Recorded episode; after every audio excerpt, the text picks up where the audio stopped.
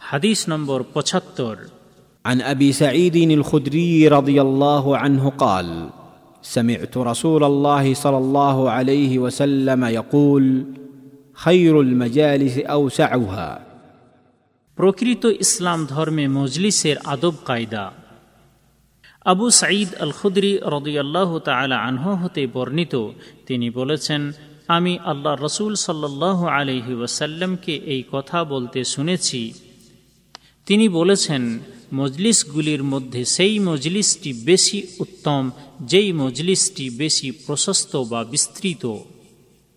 সোনান আবু দাউদ, হাদিস নম্বর চার হাজার আটশো বিশ, আল্লামা নাসরুদ্দিন আল আলবানী এই হাদিসটিকে শাহেহ বলেছেন।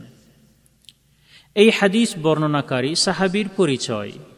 আবু সাঈদ আল খুদরি হলেন সাদ বিন মালিক বিন সিনান আল খসরাজি আল আনসারি তিনি একজন মহাবিখ্যাত সাহাবি।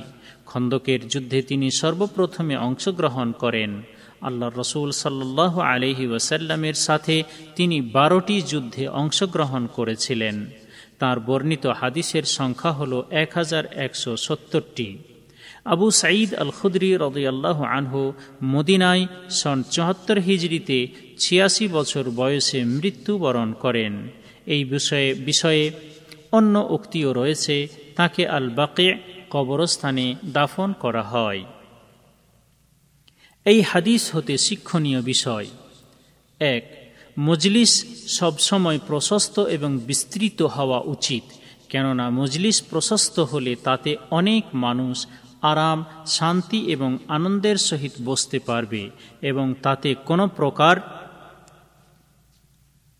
উদ্বেগ, অশান্তি ও কষ্ট হবে না। তাই প্রশস্ত, বিস্তৃত এবং বড় বৈঠক ও সভাগৃহ হল সর্বোত্তম মজলিস। দুই যে কোনো বৈঠকের বা মজলিসের বা সভার মধ্যে সঠিক জায়গা চয়ন বা নির্বাচন করে বসা উচিত। সুতরাং মানুষের যাতায়াত পথে বা রাস্তার উপরে অথবা কোনো বিশেষ ব্যক্তিগত স্থানে বসা উচিত নয়।